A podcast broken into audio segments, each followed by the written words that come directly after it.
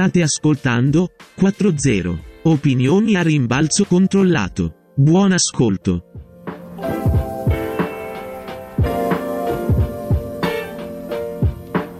Amiche ed amici, benvenuti e ben ritrovati alla tribuna elettorale di 4-0. Commenteremo l'esito delle elezioni con Fulvio Golini per Fratelli d'Italia, Piero Basile per Mastella, noi di centro europeisti, Salvo Samperi per il Partito Democratico e dalla Spagna Luca Giampaolo per Podemos.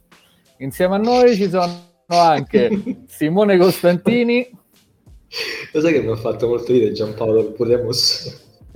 Ed Emanuele Risso. Buondì. Ciao, allora, Ah, eccoci devo- qua. devo dire buongiorno. Sì, vabbè, buongiorno pure a te, Simo, eh, come, come vuoi. Tanto dillo ai nostri, ai nostri ascoltatori piuttosto. No, dico un buongiorno, tanto è un buongiorno neutro perché questo è un podcast, quindi Esatto, quindi buon, diciamo solo buon. buon. Ok, in realtà purtroppo non parleremo dei A, risultati... buon, A. Ma di come te pare, Simo. Cioè, non so Ok. per quanto lo puoi dire ancora, però eh, finché si può, vai. O buon? Mm, tutte e due. Mm, ok, va bene. Va Vabbè. bene. Comunque non parliamo dei risultati elettorali, parliamo in realtà delle solite cose, quindi non so, decidete voi se ascoltarci oppure no, fate Calcetto a voi. eh. Diciamo, esatto, calcetto a 5, come, come si chiamerà? un pallone pesante che giocano dentro a, a un hangar. Ah, un- sì, spesso è un hangar, a volte è un tendone. Porta un eh, pallone. Esatto, e a proposito di pallone, è cominciata la Serie A, appunto, Eh, l'aspettavamo da mesi, e sono cambiati i rapporti di forza, lo dicevamo, e si nota un po' dai, dai risultati perché ci sono stati, ci sono stati dei, del- dei risultati un po' inaspettati, eh, tipo, almeno se pensiamo a quelli, a quelli, quelli che erano le dinamiche lo scorso anno, tipo il, appunto l'Ital Service Pesaro, campione in carica, perde a Pescara, il, il Real San Giuseppe, che l'altro anno ha fatto un buon campionato, perde contro la neopromossa Pomezia, e, e invece chi non delude, per esempio, è il Napoli che stravince a Pistoia. Il Eh, leggiamo Napoli. il Real Napoli, leggiamo un po' anche gli altri risultati. La Feldi batte la Monastir eh, in casa Ah. 4 a 2, L84 Meta eh, 1-5, Melillica Medosson 0-3, Olympus Ciampinoniene 5-3. Ah, e Petrarca Sandro Abate, l'ultima a Salso Maggiore 1-6. Tutte Simone, grazie, sei finito di fare la musichetta, non so, mi vuoi dire quale, quali partite hai visto? È Quale, la quali musichetta, è la musichetta di, Di tutto il cos'era? calcio. No, tutto il calcio. Hai visto? Sì, che bravo. Invece, tempo, tempo comico perfetto. Tempo Bello. comico perfetto. E, e ti- mi sono sovrapposto. E da che cosa vogliamo cominciare? Vogliamo cominciare dal venerdì, Fabio? Cominciamo dal venerdì. Venerdì si è giocata Feldi Eboli Monastir e Napoli Pistoia, quindi un venerdì ca- campano. Un un venerdì col babà. E le due favorite hanno, hanno vinto. e ottima partita. Ho visto un pezzo della partita del 360 che adesso si chiama Monastir. E però in realtà è sempre il 360, poi ho scoperto. No, si chiama Monastir 360. Quindi Vabbè, è sempre il 360, insomma. E continuo a essere convinto che alla fine si salveranno eh, perché sono molto ben organizzati, al di là di quelli che sono mh, le azioni da gol in cui o- ogge- oggettivamente team para molto. Il, il Monastir fa, fa un'ottima impressione contro forse quella che insieme al Napoli è la squadra più forte del campionato e, e quindi, quindi buonissima impressione, buonissima impressione della squadra di Podda, sinceramente. Quindi da, da questo punto di vista, in realtà sorprese, infatti non è che ce, che ce ne sono state granché, eh. se tu vai a vedere no, qualcosina. Sì, Napoli- beh, rispetto, Napoli rispetto nostri, alla nostra classifica virtuale diciamo, diciamo di no, però rispetto a quello che era l'anno scorso qualche cosa è cambiato, insomma. Sì. Napoli stravince con Fortino che, che ne fa 4. Quanti anni ha Fortino, Ema? 42. Eh, 42, 43 più o meno. Penso 39 in realtà. Però, E quindi potrà diciamo- tranquillamente continuare a vincere il titolo di capannere fino a 48, dai. Eh sì, meno. penso che farà il, mon- il prossimo mondiale. È un 83, quindi Niente. è ancora 39, io pensavo nel... peggio però, 39. No, pensavo avesse già superato i 40, sinceramente, tipo se fosse a 41. Però eh, se lo vedi sta in perfetta forma, No, sta, sta tiratissimo. Sta tiratissimo. come- come direbbero, come direbbero parlando di Totti in spiaggia a Sabaudia. Sta benissimo. Esatto. Quindi- Beh, fortissimo. Il Totti del calcio a 5 italiano? Opinione, No, più opinioni discordanti. più forte, Mm. più forte. E lo dice un tifoso, un tifoso romanista, quindi Sì, cioè, capito. Però ecco, venerdì poche sorprese, il il Pistoia forse è sembrata un pochino più indietro, però è anche vero che eh, come squadra prendeva forse quella che è al momento la corazzata più importante della Serie A e, e- e Sì, e poi è- soprattutto, soprattutto è stato espulso Michel Weber, il portiere sull'1-0, e è entrato, penso il portiere, il portiere dell'Under 19 e anche- credo che anche quello non abbia aiutato su un campo così difficile. Però ha parecchiato, no? Cioè, credo abbia parato una Sì, libera. sì. un Qualcosa-. Qualcosa ha parato, però insomma era, era un Beh, compito certo l'esordio in difficile. Serie A- L'esordio in Serie A con Napoli non è facilissimo in questo momento, credo sia una serata un po' complessa. Però, però bello, però bello, bel Napoli. Salas, Salas subito molto, molto bene, bella, be- solita difesa dei cambi di Marin, molto, molto aggressiva in Serie A, fa, fa la differenza. L'anno scorso in Spagna diciamo che Marin ha avuto più di qualche problema, su questo Ema forse eh, ne sa di più, però ancora il tipo di difesa di Marin con quei giocatori in Serie A fa, fa parecchio la differenza. Stavate aspettando la mia opinione su Marin? eh? Sì, io, io sì, però se vuoi... No, eh, io sinceramente non, cioè, la- quest- questa prima giornata ho visto talmente poco che mi astengo da commenti particolarmente approfonditi. Sì, Marina aveva l'anno scorso Sì, un grande successo con, con i Saragossa, non ha avuto un grande, un grande, un grande successo, però appunto che, fosse, che sia in Italia lo conosciamo bene come, come ha, una- ha un'ottima reputazione sicuramente, ma immagino anche in Spagna, nonostante il periodo non, non positivo che ha avuto.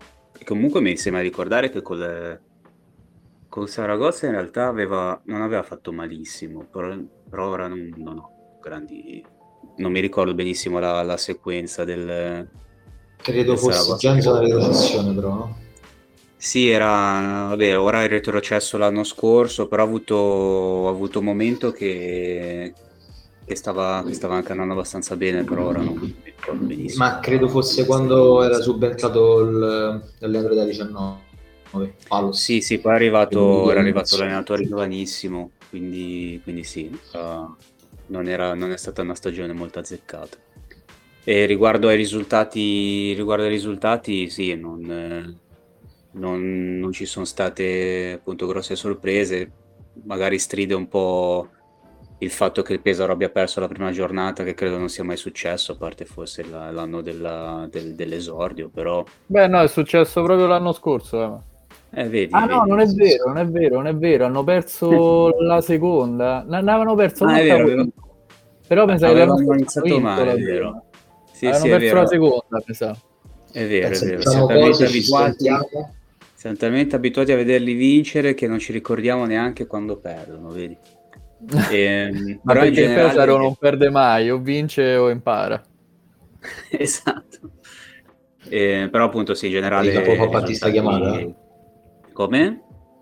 No, dico che Fabio sta facendo di tutto per far partire la chiamata. Per far saltare il telefono.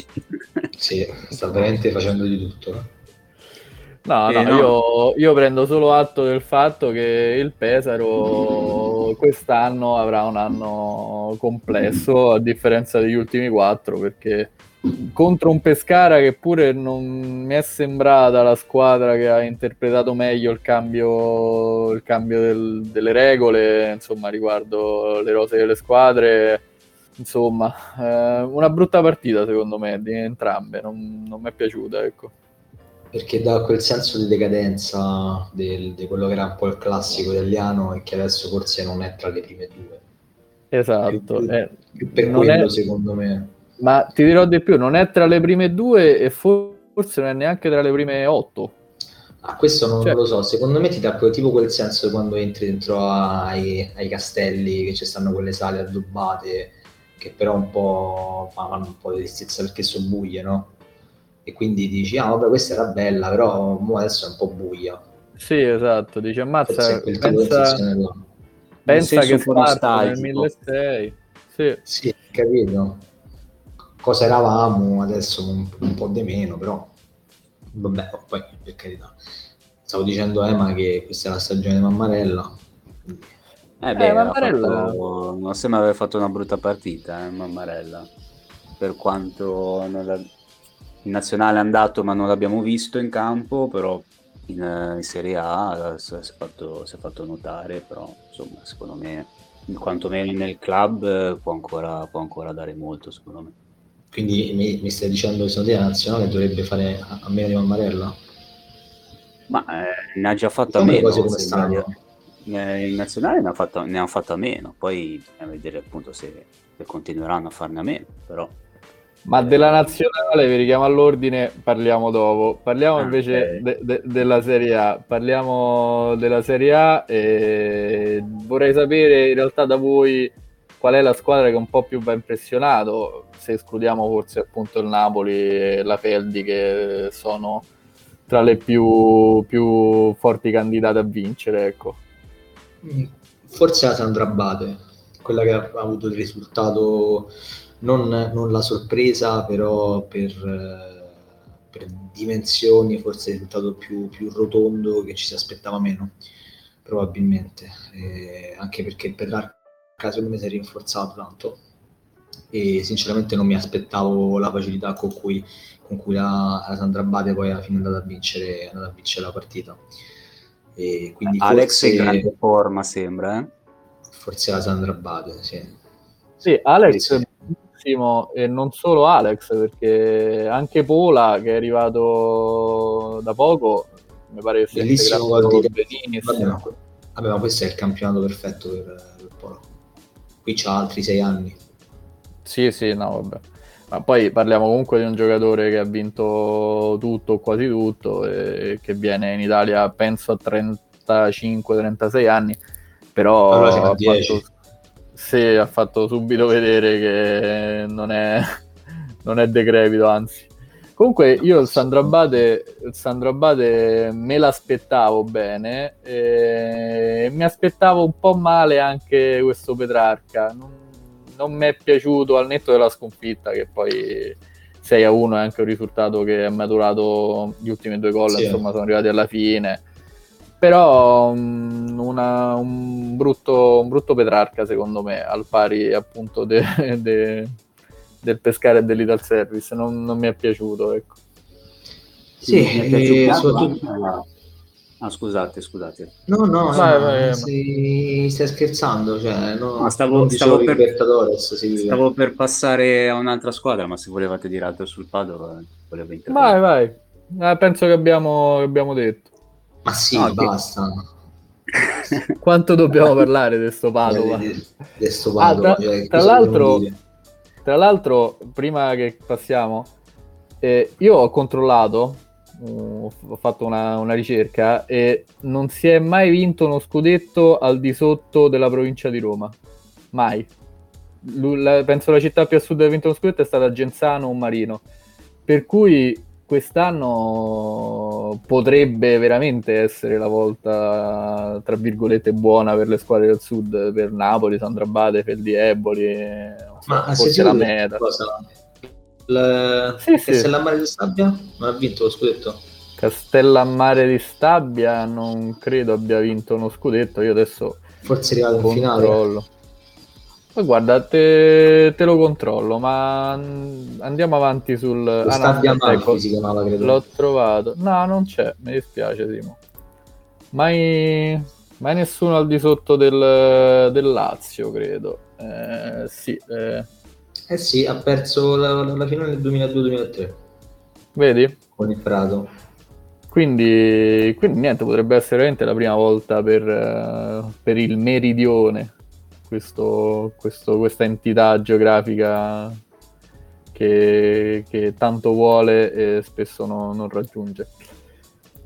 Parlando vai, vai. di sud, di squadre del sud, volevo appunto menzionare il Catania che, mi ha, che non, mi era, non mi è dispiaciuto da quel poco che ho visto. E ho visto guidata da, da sempre da, da Musumeci. E Pod ha, fatto, Pod ha fatto un grande gol e mi è sembrata, si è visto anche Luten giocare, mi sembra è sembrata una buona squadra, poi ovviamente, ripeto, non, non avendo visto granché non, non, azzardo più di tanto, però potrebbe essere, potrebbe fare l'exploit. Sì, sì, ma Luten poi subito in palla mi è sembrato subito, subito forte. Deve un po'. Mi è sembrato che non si capisse tanto con alcuni compagni ancora al 100%, però molto bene Luden e molto bene la meta, nonostante poi, nonostante il 5-1 in realtà vinca nel finale perché eh, mi pare che, che, ha fatto gli ultimi gol, gli ultimi 2-3 gol proprio nel finale, però un'ottima prestazione nella meta e, e buona anche per l'L84 in realtà che, che appunto è vittima sacrificale ma ma neanche tanto.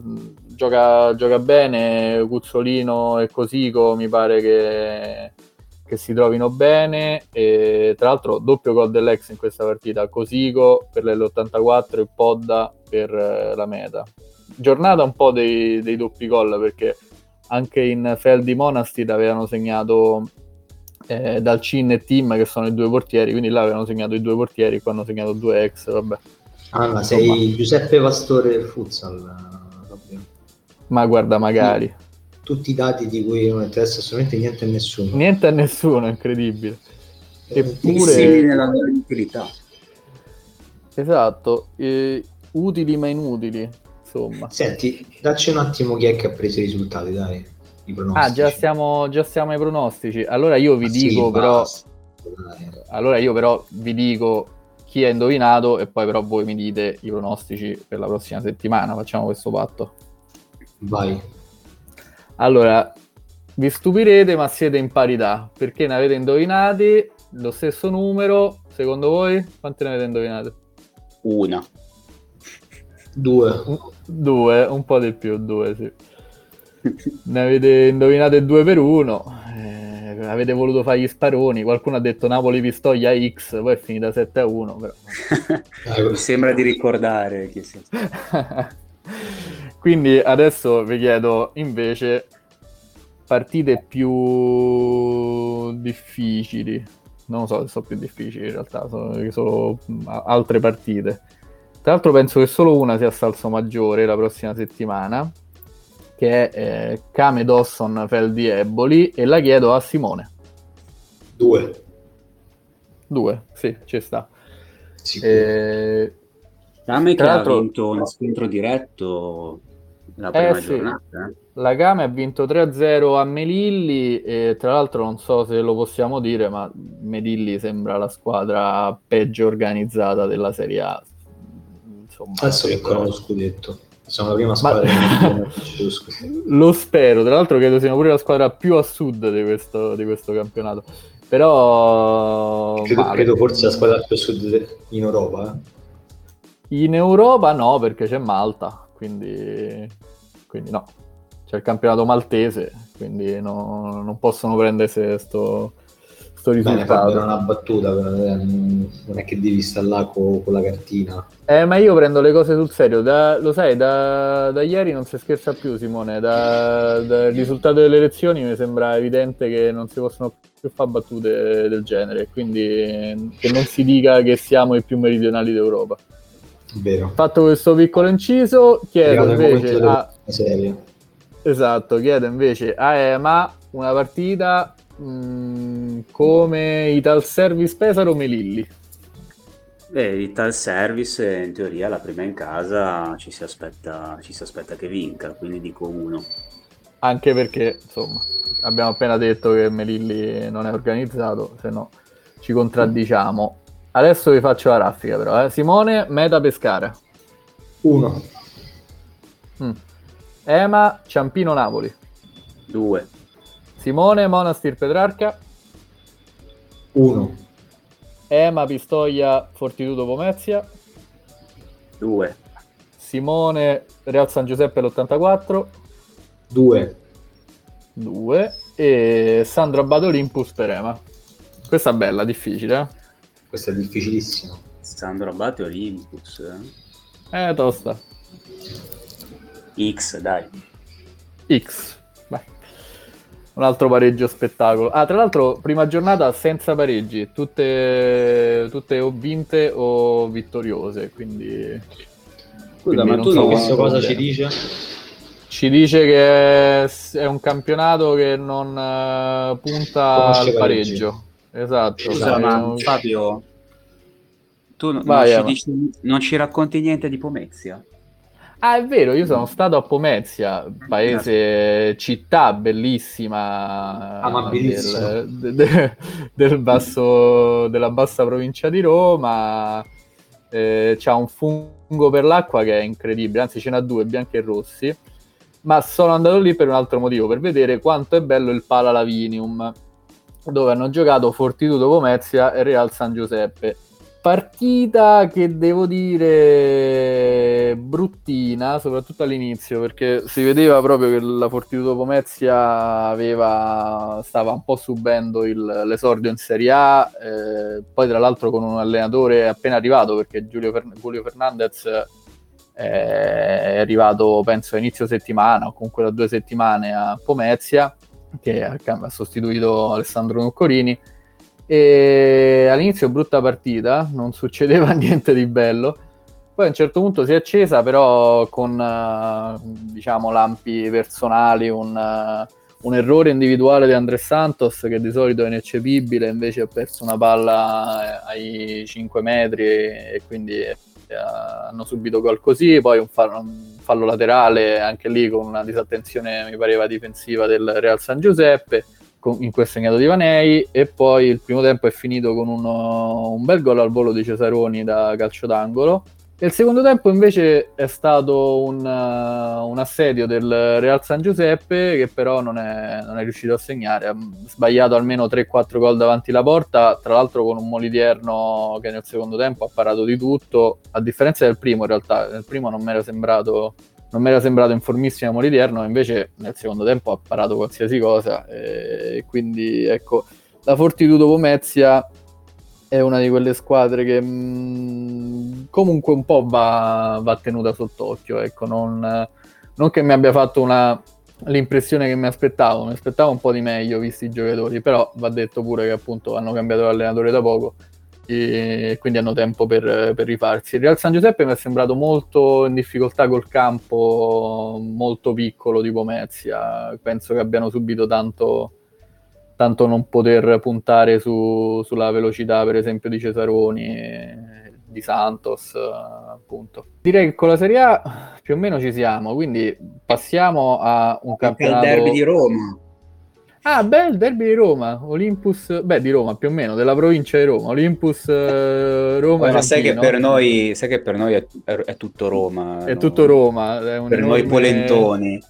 È un enorme Da Grosseto Roma. fino a Napoli. esatto, Esatto. tutto il centro Italia.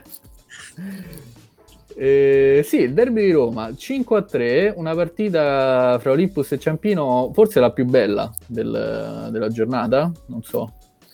Sì, Eh, vero? Una partita Sì. tra l'altro molto, molto equilibrata. vero, vero, una partita in cui il Ciampino ha dimostrato che sarà...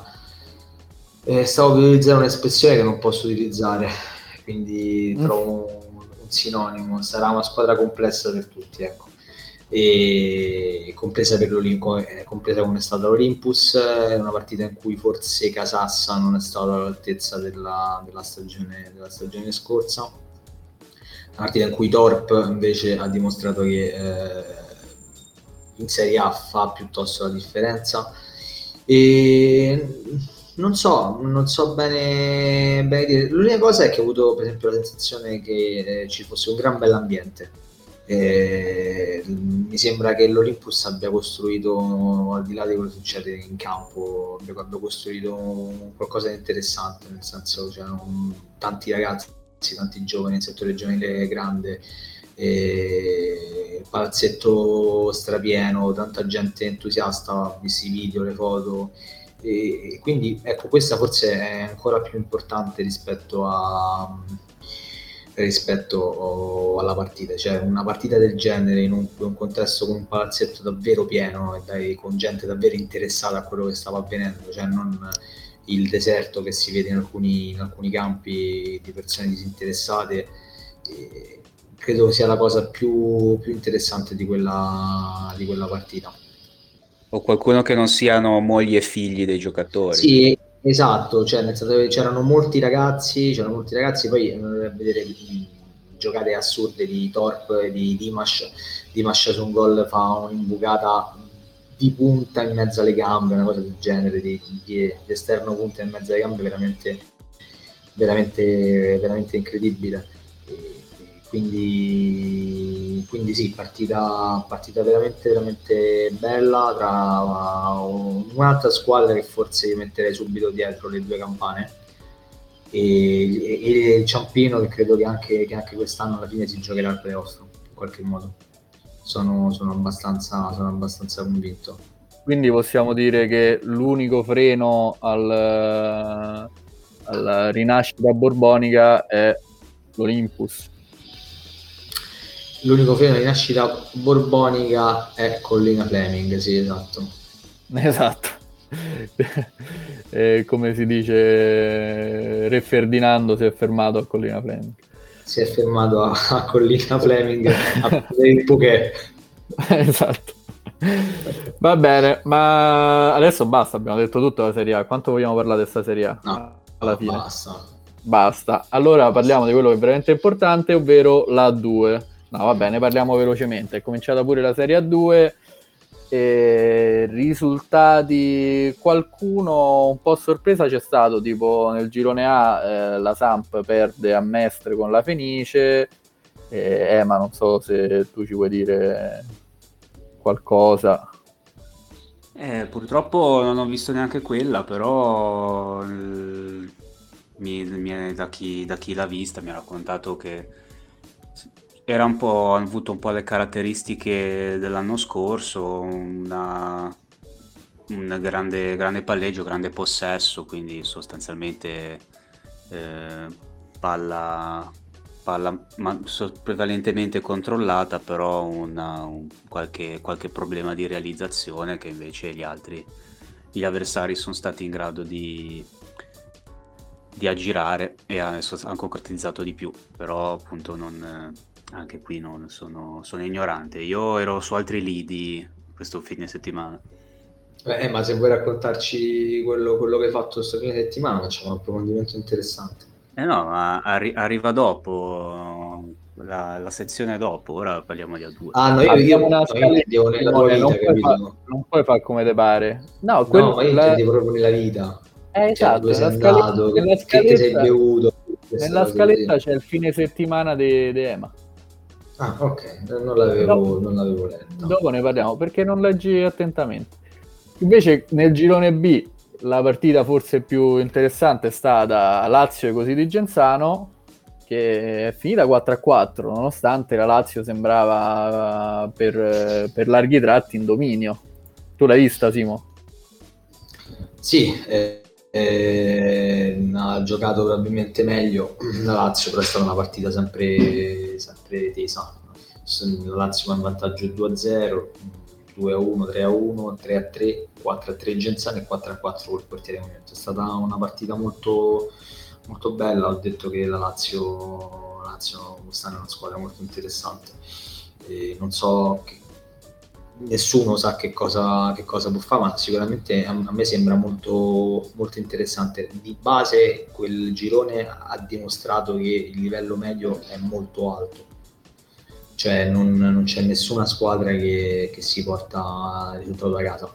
Il Mantova stesso ha perso, ha pareggiato col, col Pusmolise insomma, mh, sensazioni che comunque è un girone che però in cui 4-5 squadre, 4-5 squadre arriveranno alla fine con, con la possibilità di giocarsi i primi posti e, e la distanza non sarà, non sarà così, così ampia. Eh, sembra una cosa banale, però credo sia forse il più bel girone di Serie 2 degli ultimi anni. Sì, assolutamente, perché c'è anche una... ci sono squadre fortissime, appunto come Lazio così di Mantova, anche il Lido di Ostia che batte 3-0 l'AP, poi un'altra di quelle forti sarebbe il Città di Massa che invece perde, perde con lo Sporting Hornets addirittura 9-3, però sono abbastanza sicuro che, che potrà, potrà riprendere il filo, ecco. Nel girone C invece segnaliamo che lo Sporting Sala Consilina, che è quella, quella squadra che dovrebbe vincere il girone, eh, ha effettivamente vinto, vinto, la prima partita contro eh, il, il, Futura, mi pare, e hanno vinto anche Manfredonia e Reggio Calabria, che sono retrocesse l'anno scorso dalla Serie A. Ma prima della, della Serie A della Serie 2 si è giocata un amichevole, anzi una doppia amichevole della nazionale in Slovacchia a Piestani e a Levice, se non sbaglio. Una doppia amichevole che ha visto l'Italia dapprima pareggiare 5 5 in gara 1 e vincere poi 3 1 in, in gara 2. Abbiamo visto qualcosa della nazionale, va detto che anche questa volta la FIGC o la divisione calcio 5 non ci hanno granché aiutato a, a, trovare il modo di vederla, se non ci fosse EMA non so come, come faremmo, però soprattutto in gara 2 mi è sembrata una nazionale molto interessante, non so che, che ne pensate, abbiamo visto eh, credo l'esordio di Bello Buono tra i pari che si è, si è comportato benissimo per esempio. In generale mi è sembrata sì, un'impressione abbastanza buona, bello buono, ha fatto sicuramente secondo me il migliore in campo, eh, mi ha fatto piacere vedere Musumeci con la fascia di capitano. E sembriamo ancora dipendere un po' tanto dalle giocate di Merlim, però finché c'è Merlim è giusto secondo me sfruttare della sua, della sua classe, però in generale mi sembra mi sembra, mi sembra, sia, state, sembra sia stata una buona, una buona partita ora. La prima purtroppo non abbiamo avuto modo di vederla. Per curiosità volevo sottolineare che la Slovacchia ha fatto tre partite di fila. Eh, ha fatto do- domenica ha giocato con l'Austria in Austria e poi ha giocato le due, le due con l'Italia ma con questo non voglio assolutamente ridimensionare il valore dell'amichevole che ha giocato l'Italia. Era solo una curiosità sulla maratona di partite che si è fatta la Slovacchia. Anche perché la partita con l'Austria non credo sia stata... Ah sì, non, non, non, ne ho idea come sia, come sia andata, però tre, tre amichevoli di fila è un caso abbastanza particolare. Bene, e chi altro vi ha impressionato? Per esempio, a me è piaciuto molto Gabriel Motta, che non è una novità, nel senso è un giocatore che conosciamo e sa- di cui conosciamo le, le potenzialità, però non, non, l'avevo mai visto così consapevole del, del, suo ruolo in nazionale, mi è sembrato proprio che si sia, sca- si sia, caricato un po' il ruolo di trascinatore sulle spalle, fa anche, mi sa, tre gol in due partite. E oltre a lui mi è piaciuto anche lo Cicero, giocatore di, di, A2, ma di cui anche lui conosciamo molto le, le, le potenzialità. Sì, probabilmente uno dei più bravi del, di quelle annate 99, 2000, 2001, anzi il probabilmente quello che, che, può fare, che può fare meglio. A proposito di Serie 2 poi. Eh, esatto, e speriamo appunto si, si, riesca a ritagliare un ruolo da, da protagonista. Ma se finora abbiamo tenuto sotto, sotto il livello dell'acqua questo argomento, eh, adesso eh, non possiamo che, che, che parlare della, della, Coppa Libertadores che è iniziata sabato e che si svolge a Buenos Aires. Questo però non posso che dare la parola a Ema, che è il massimo conoscitore italiano della, del, dei campionati del Sud America. Però Fabio, dovresti mettere tipo una musica latinoamericana Eh, dopo metto Alvaro Soler, anche se è spagnolo. Esatto. Mettiamo una cumbia. No, il, così qui si arriva al mio weekend perché ho fatto, ho fatto la maratona, oltre alla maratona Mentana domenica, eh, c'è stata anche la maratona Coppa Libertadores perché ha questo formato particolare in cui, in cui il torneo intero dura una settimana e la fase a gruppi si gioca in tre giorni con tre partite, insomma tre giorni consecutivi con partite dalle 10 del mattino alle 9 di sera locali. E quindi insomma è una bella, è una bella scorpacciata e Coppa Libertadores che è iniziata, prima ancora di iniziare ha avuto il grande scandalo del Barracas Central, uno dei, dei tre rappresentanti argentini che è stata coinvolta in un, diciamo, appunto in uno scandalo, uno scandalo di doping perché tre, qual- diversi suoi giocatori sono suo gio- quattro suoi giocatori sono risultati positivi in un controllo di routine con la, con la federazione argentina e insomma è venuto fuori che il preparatore fisico in collaborazione con l'allenatore pare avessero somministrato sostanze stanze potenzialmente dopanti a praticamente tutta la rosa, per cui il Barracas si è ritrovato a due giorni dal torneo a dover rifare completamente una squadra. E a parte i tre, tre, giocatori venezuelani che erano, stati, che erano arrivati dopo e un giocatore che non aveva mai assunto nessun tipo di medicinale. Eh, tra l'altro, una situazione molto divertente sì, passando da un, un po' da favorita del, della Coppa, una delle favorite quantomeno della Coppa Libertadores, a una situazione in cui fa fatica proprio a fare punti perché chiaramente se si ritrova con, sì, con una rosa raccattata. Giorni, in due giorni, d'accordo con la Colmebol che gli ha permesso di modificare la lista della squadra e con la Federazione Argentina, club, gli altri club della, della, della Liga Argentina sono riusciti, hanno potuto rifare una squadra praticamente di giocatori prestati solo per, una, per il tempo de, de, della competizione, presi dalla, dalla primera divisione argentina e quindi sono riusciti a presentarsi e quindi ora chiaramente il loro valore è, è un po' diverso. E ci sono, per ricapitolare, sono 12 partecipanti, eh, campioni di ogni nazione della, della Conmebol, più il vincitore, in, il campione in carica della Libertadores e un paese bonus, una squadra bonus per, per il paese ospitante. E, e di, di, quest, di, conseguenza l'Argentina in questa edizione avrà ben tre rappresentanti, il Barracas, e San Lorenzo che ha vinto la Libertadores l'anno scorso, e il Boca Juniors. E, e niente, ora in questo momento stanno giocando, dove, quando mentre stiamo registrando sta, è iniziata la terza giornata dei gruppi, sono già qualificati San Lorenzo, Cerro Porteño del Paraguay, Cascavel che è il campione brasiliano e il Deportivo Meta della, della Colombia, quindi insomma il, la, l'equivalente della Meta Catania sudamericana potremmo dire. E, ehm, però ci sono, insomma, essendo che di, queste, che di questi tre gruppi passeranno anche due delle tre, delle tre migliori terze, eh, insomma, diciamo che sono, tutte le squadre ancora hanno una possibilità per passare ai quarti e quindi insomma si crea un po', un po di suspense anche in questo, questa ultima giornata.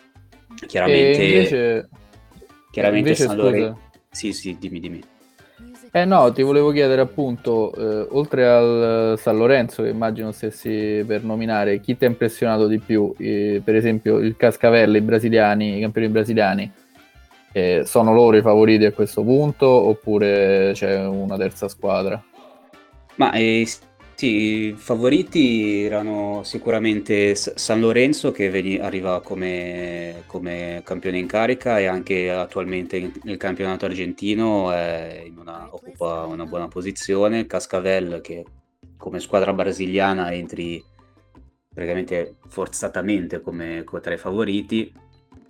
C'è anche il Cerro Portegno che eh, del Paraguay eh, che, sta, che, come la nazionale ha dimostrato durante la finalissima un, anche diciamo, il futsal paraguayano si sta, di, si sta un po' confermando in, questa, in, questa, in questo torneo. Chi ha un po' deluso è il Boca Juniors di Borruto che ha perso le prime due partite con, con Cascavel e contro il Pantagualon che è il campione, campione peruviano. E, diciamo che soprattutto la seconda partita no, è stata un po' insomma ci si aspettava qualcosina di più. Contro il Cascavel era un po' la partita di cartello della prima giornata e diciamo che era piuttosto, stavano giocando piuttosto bene, era una partita piuttosto equilibrata, poi il Boca ha, si è praticamente, ha praticamente regalato due gol, forse anche tre, per, buttando un po' alle ortiche diciamo, la, la, la partita e ora rischia di non passare neanche alla prossima fase, il che insomma per una squadra argentina che gioca in casa, una squadra come il Boca sicuramente sarebbe una grossa delusione e si giocherà il passaggio con il Peñarol che è il campione, il rappresentante dell'Uruguay e vedremo un po', vedremo un po' come, cosa succede. Infatti la cosa che un po' sciocca è il, il fatto che le tre squadre argentine che dovevano insomma erano fra le favorite quantomeno sia il San Lorenzo sia il Boca Juniors e anche il Barracas prima che sapessimo, sapessimo di questo di, di, quello che è successo eh, stanno faticando tanto a parte il San Lorenzo che ha vinto le, le sue due partite Boca Juniors e Barracas in due hanno fatto un punto nelle prime due giornate e insomma sì, non mi aspettavo assolutamente Baracas è un, diciamo un pochino giustificato per la situazione che ha, però chiaramente sì, ha, la, prima, primo, la partita d'esordio l'ha persa contro il San Martín de Porres, che è il, che è il campione boliviano, eh, esordiente assoluto, eh, che era una, una, squadra che davano tutti per spacciata. E campione eh, del, dei social, perché abbiamo visto un video social, di promozione. Siamo ci siamo innamorati del, del, loro, del, loro, video di promozione per la festa pre-torneo che, che era proprio un video di una sagra di paese. Era, sì, era la combo sagra di paese, venite a mangiare i churros e poi vabbè ci sarebbe pure la Libertadores. Esatto, quindi qui no, è una squadra che ha ispirato molta simpatia, che, che tra l'altro un, sarebbe il gruppo del Baracca Centrale, era quello che secondo me era quello un pochino con le squadre un po' tra virgolette un po' più facile secondo me. Beh eh, era il gruppo cuscinetto se, parliamone, parliamoci c'era, c'era, essendoci appunto San Martin de Porres c'era, ci sono i, c'è Bucaneros della Guaira dei, della, del Venezuela che si sono presentati in 10 e con solo, 4, con solo 8 giocatori di movimento e poi la, la squadra colombiana Deportivo Venta che appunto è un, comunque un avversario, sarebbe stato un avversario piuttosto alla portata con un Barracas eh, diciamo al completo, intanto è saltato un allarme nel palazzo a fianco, non so se lo sentite. Eh, penso e... che sia, che sia la, da, da, considerare la pista anarchica, Ema. Esatto. No, un dato, un dato, da considerare sono i pochi gol segnati finora e, e, la presenza di una vecchia conoscenza anche della Serie A, ovvero quel famoso pallone Nike che faceva schifo a tutti, tant'è che, si, che serie, la Serie A aveva ripreso a iniziare a usare i palloni dell'anno prima. Quel famoso è un pallone che in Europa viene visto il pallone scivoloso. Il pallone scivoloso. Siamo stati. E però eh, la, in Sud America la Comnebol continua a proporre, l'abbiamo rivisto con la finalissima, adesso nella, nella Libertadores viene usato e, e insomma può, può essere anche un, un, elemento influente in questa mancanza di gol perché è veramente incontrollabile, lo, cioè, lo si vede proprio anche a occhio nudo, senza doverci giocare. Usato pure nella finalissima. farci quel pallone, dovrebbero metterci un sonaglino dentro come quello dei bambini. come quello dei non vedenti anche. No, questo l'hai detto te, però se ne prendi te di questo dark humor. Te...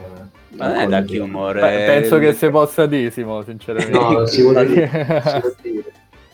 Il pallone del calcio per non vedenti c'è il sonaglio dentro. È vero. Va bene. Va bene. E quindi questa Libertadores che finirà, insomma, manca Adesso, ancora... Manca ancora... Eh, vabbè, non fa Finirà così. il- domenica Manca prossima. ancora... Esatto, manca ancora un turno della fase a gironi che si svolgerà oggi lunedì, mentre registriamo. E poi quarti di finale mercoledì, eh, semifinali il venerdì e domenica le finali, oltre poi a tutte le, le varie partite di piazzamento per- dal quinto al dodicesimo posto, che vabbè, poi l'utilità c'è, non c'è, però questa è una polemica fra me e, e me Il stesso. sottoscritto. Partite, Esatto. ricordiamo, visibili su YouTube nel canale della Coppa Libertadores, quindi non ci sono scuse. quindi dalle eh, le prime partite mi pare sono alle 10 lì, quindi alle 15 italiane fino all'una di notte, quindi sapete cosa, cosa fare, insomma. Sì, le eliminatorie, sì, le eliminatorie non so, non si- non so ancora, non so bene gli orari, probabilmente saranno verso sera sicuramente, eh, però appunto se potete eh, è aperto a tutti. Bene, Cioè, ma nessuno vi caccia. punto spostiamoci da penso nel, nel punto estremamente opposto all'Argentina che credo sia proprio pensate che coincidenza il Kuwait in Kuwait si giocherà la Coppa d'Asia invece Lo sai, Esatto. Fabio, ho visto, ho visto la foto del palazzetto in cui giocano. Sembra Sì. venuto dal 3030. eh vabbè ma è così è, quella zona del mondo è così eh, deserto eh, cose avveniristiche senza esatto senza un rigore logico ma vabbè Tuttavia Ah, lo sto vedendo anch'io. È assurdo, è Bellissimo. gigantesco. L'ho detto, è enorme. Ma poi è altissimo e non ci stanno gli spalti. Quindi è... No, ci sono in tribuna. C'è il terzo anello in tribuna. Ho controllato. Sì, sì, sì, però nelle curve no. Cioè c'è un No, tantissimo no. spazio inutilizzato. Quindi comunque, come al solito, lo sparso inutile. Però vabbè, al dentro del palazzetto molto bello che effettivamente pare un'astronave, questo Shaikh Saad al-Abdullah Sport Hall. Eh, non so se avete notato quanto è buona la mia pronuncia, ma va bene. Hai studiato, eh? Ho studiato insieme a un ex presidente del consiglio che parlava di rinascimento, ma questo è un altro discorso. Ma una persona Eh. che parlava di rinascimento in Arabia Saudita? Forse era lui, non lo so. Ok, va bene. Detto questo, quali sono le squadre da tenere d'occhio oltre alle solide? Anzi, no, dimmi pure le solide, ma dai.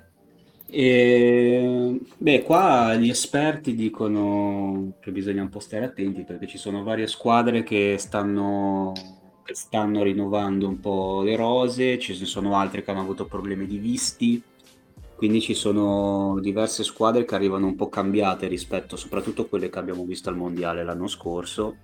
Scusami, Emma, ma Eh, di visti sì. proprio nel senso che non le hanno fatte entrare in Kuwait? Ma mi è stato detto ad esempio che Mohamed della, della Thailandia, Osama Nusa, eh, non è, non è stato... No, scusami, lì non è, non è stato lasciato andare dal... Non, è- non ha avuto problemi con il club che non l'ha, l'ha lasciato andare. Eh, quindi sono problemi di, di altro tipo. E quindi, ci- quindi sì, oltre alle assenze di- del cambio generazionale ci sono stati, ci sono stati altri, altro tipo di problemi. No, quello del visto probabilmente mi confondevo con la, con la Libertadores adesso. Qualcuno non, è- non è riuscito a entrare, non è riuscito a entrare in Argentina ora. Troppi, troppe, troppe questioni. Troppe, No, sì, le- diciamo che eh, 4-0 sarebbe un podcast sul calcio a 5, invece ci ritroviamo a parlare de- della Di geopolitica, geopolitica, legata al futsal. No, in Ok. sostanza li- i favoriti rimangono sempre gli stessi, quindi Iran, eh, Giappone, Thailandia e, e di- direi, direi più direi Uzbekistan soprattutto quest'anno, che il- di queste quattro è quella che arriva con la squadra più in continuità rispetto al mondiale. L'Iran ha, ha cambiato molto, ha cambiato allenatore e c'è un po' di maretta, nel senso che qualche giorno prima della partenza eh, un giocatore pare abbia lasciato il ritiro e anche addirittura un membro dello staff, quindi insomma non sembra ci sia una, una buona situazione lì. Eh, Giappone che ha, che ha cambiato abbastanza, eh, Thailandia anche. E poi ci sono varie squadre varie squadre, soprattutto della zona, della zona ovest, come, come l'Iraq, come lo stesso Kuwait, che potrebbe, potrebbero fare bene. E, e, poi vabbè c'è l'Indonesia che è un, che è un paese dal, di grande tradizione che però mancava da, da parecchio tempo. Che, Penso fosse che, squalificata. Potrebbero, potrebbero fare bene. Eh, tra l'altro questa dovrebbe essere, credo, la sedicesima edizione del, della Coppa d'Asia, tra l'altro si doveva giocare in Turkmenistan due anni fa, ma col, col Covid non si, è, non si è riuscito a disputare, quindi è stata dapprima spostata in Kuwait e poi definitivamente cambiato, cambiato di data, praticamente è saltata un'edizione. Turkmenistan, Fabio, posso dirtelo? Ci sei stato? Ah, è, aspetta, è quello del, no, del, del dittatore col, sì, con le città tutte bianche, oro. No, be- bellissimo. Quello con le macchine solo bianche, sì. Sì, con le macchine solo bianche, tipo che i cani sono vietati nella città, cose, cose strane. Sì, delle cose molto fighe. Molto bello, sì, sarebbe bello viverci. E, appunto, questa è la sedicesima edizione e ne ha vinte delle 15 precedenti, 3 il Giappone, che è una delle favorite, e però 12 l'Iran, quindi non so se questo potrebbe essere un, un, nuovo, un nuovo, rinascimento appunto per, le, per, qualche squadra diversa, potrebbe appunto vincere l'Uzbekistan, il Vietnam, la Thailandia, sono squadre che, che da sempre comunque sono abbastanza competitive. Sarebbe bello vedere un vincitore, un vincitore diverso anche lì. Eh, farei una menzione speciale nel, nel gruppo D, che oltre al, oltre al, Giappone c'è anche il Vietnam di Giustozzi, e poi vabbè, Corea del Sud e Arabia Saudita di Andreu Plaza. Quindi, In che senso il Vietnam di Giustozzi, scusami? Che adesso Diego, Diego Ma io me, l'ero, io me l'ero persa sta cosa. Ma allora vince. Diego Giustozzi allena il Vietnam ed è in gruppo con Andreu Plassa che è adesso l'allenatore dell'Arabia Saudita. Quindi, eh ma tu che conosci le... Eccoci. Come si dice in vietnamita avete le palle? oppure giocate con un sorriso, non lo so. Non lo so. Dovrei chiederlo, dovrei, dovrei, dovrei chiedere le mie fonti. C'è le fonti pure in Vietnam? Dico... Eh? C'è le fonti pure in Vietnam? Beh, ho, eh, in Lituania ho avuto modo di, di, di, fare due parole con Antonio Garcia, che è l'allenatore dei portieri, e è molto simpatico. E quindi volendo glielo posso chiedere, oh ma Antonio mi dimmi come si dice tirate fuori le palle in vietnamita. Guarda, per quanto vale, io ho cercato su Google Traduttore, tirate fuori le palle è Lai Bong Qua Ban Ra, quindi possiamo segnalarlo a Giustozzi. eh, va bene. Perfetto. Se volete Penso... per completezza posso dire posso dirvi i gruppi giusto per eh, se siamo vai, vai. giusto per completezza abbiamo il gruppo A con i padroni di casa del Kuwait, la Thailandia, e l'Iraq e il debuttante Oman. Poi nel gruppo B, eh, gruppo pazzesco secondo me per quanto mi riguarda, Uzbekistan, Tagikistan, Turkmenistan e Bahrain. E, tra l'altro Bahrain-Tagikistan che sarà par- la prima partita del torneo. Purtroppo Mercoledì... il Kazakistan scegliendo l'UEFA ci ha tolto un girone eh, con tolto, soli stati stan. Ci manca il, Kirghi- il Kirghizistan, come diavolo si pronuncia. Kirghizistan, credo. Credo che ci sia un problema di guerra col Tagikistan. Però. Eh sì. È... Eh vabbè, ho capito, però eh, come la tregua olimpica nel, nel, nei primi millenni prima, prima, di Cristo, insomma. Eh. No, ma tanto non si sono neanche qualificati. Quindi. Poi abbiamo il gruppo C con Iran, Libano, Taiwan e Indonesia. Eh, infine il gruppo D già menzionato con Giappone, Vietnam, Corea del Sud e Arabia Saudita. Eh, questa, al contrario della Libertadores, sarà molto difficile da vedere, però se, dovessi, se doveste riuscire, insomma, sono tutti e quattro i gruppi hanno elementi di interesse particolari. Esatto, ricordiamo che inizia martedì 27 settembre e finisce l'8 ottobre con le finali e finali terzo quarto posto. Esatto. Penso che a livello internazionale, più bene o male, qualcosa abbiamo detto. E volevo in realtà l'ultimo parere, poi magari chiudiamo, non so se ci avete una famiglia pure voi, insomma, se dovete andare a fare judo. E volevo un parere da Simone Costantini, che queste cose le vive, sui gironi dell'Under 19 nazionale, su come sono stati formati e su quale, quale sia il formato, appunto.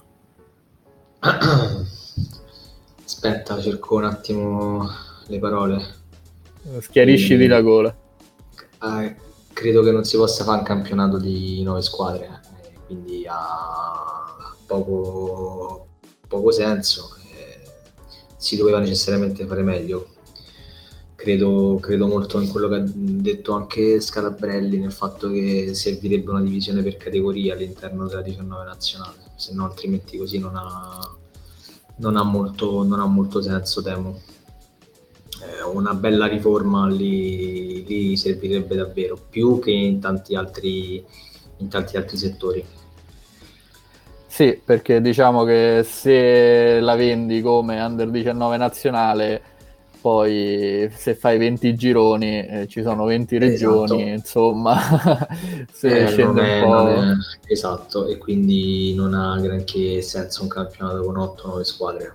Quindi, sì, so, tra l'altro... mi sembra abbastanza mi sembra abbastanza sotto gli occhi di tutti, eh, non è che serve essere, essere critici, insomma.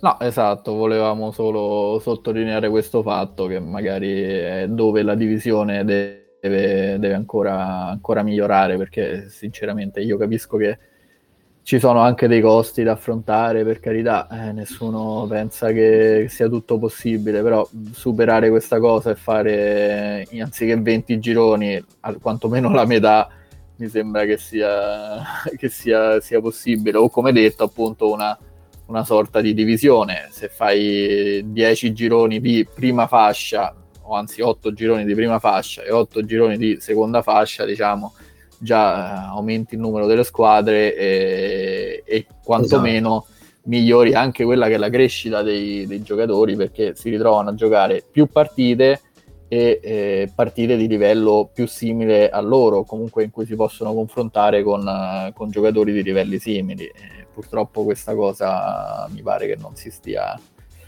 non si stia granché, granché vivendo bene. Ecco.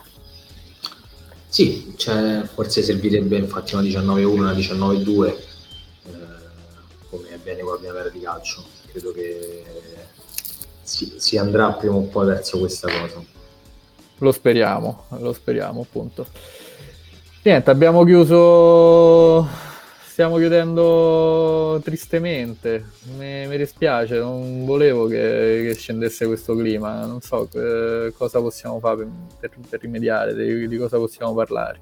Niente, salutare. Niente, così, proprio nella mestizia. Nella mestizia.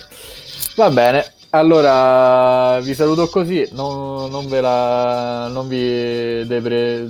Oddio, come si dice? Non vi deprimete troppo, non vi depressionate troppo, non vi deprimete, eh, ci sarà sempre una nuova, un nuovo, un nuovo orizzonte, una nuova, una nuova alba anche per il futsal under 19 che comunque, diciamolo, eh, ha, ha, comunque continua a sfornare qualche, qualche buon giocatore sì, il problema è che appunto si può sempre eh, fare meglio.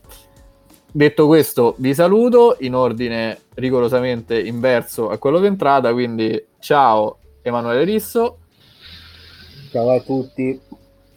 Ciao Simone Costantini. Ciao.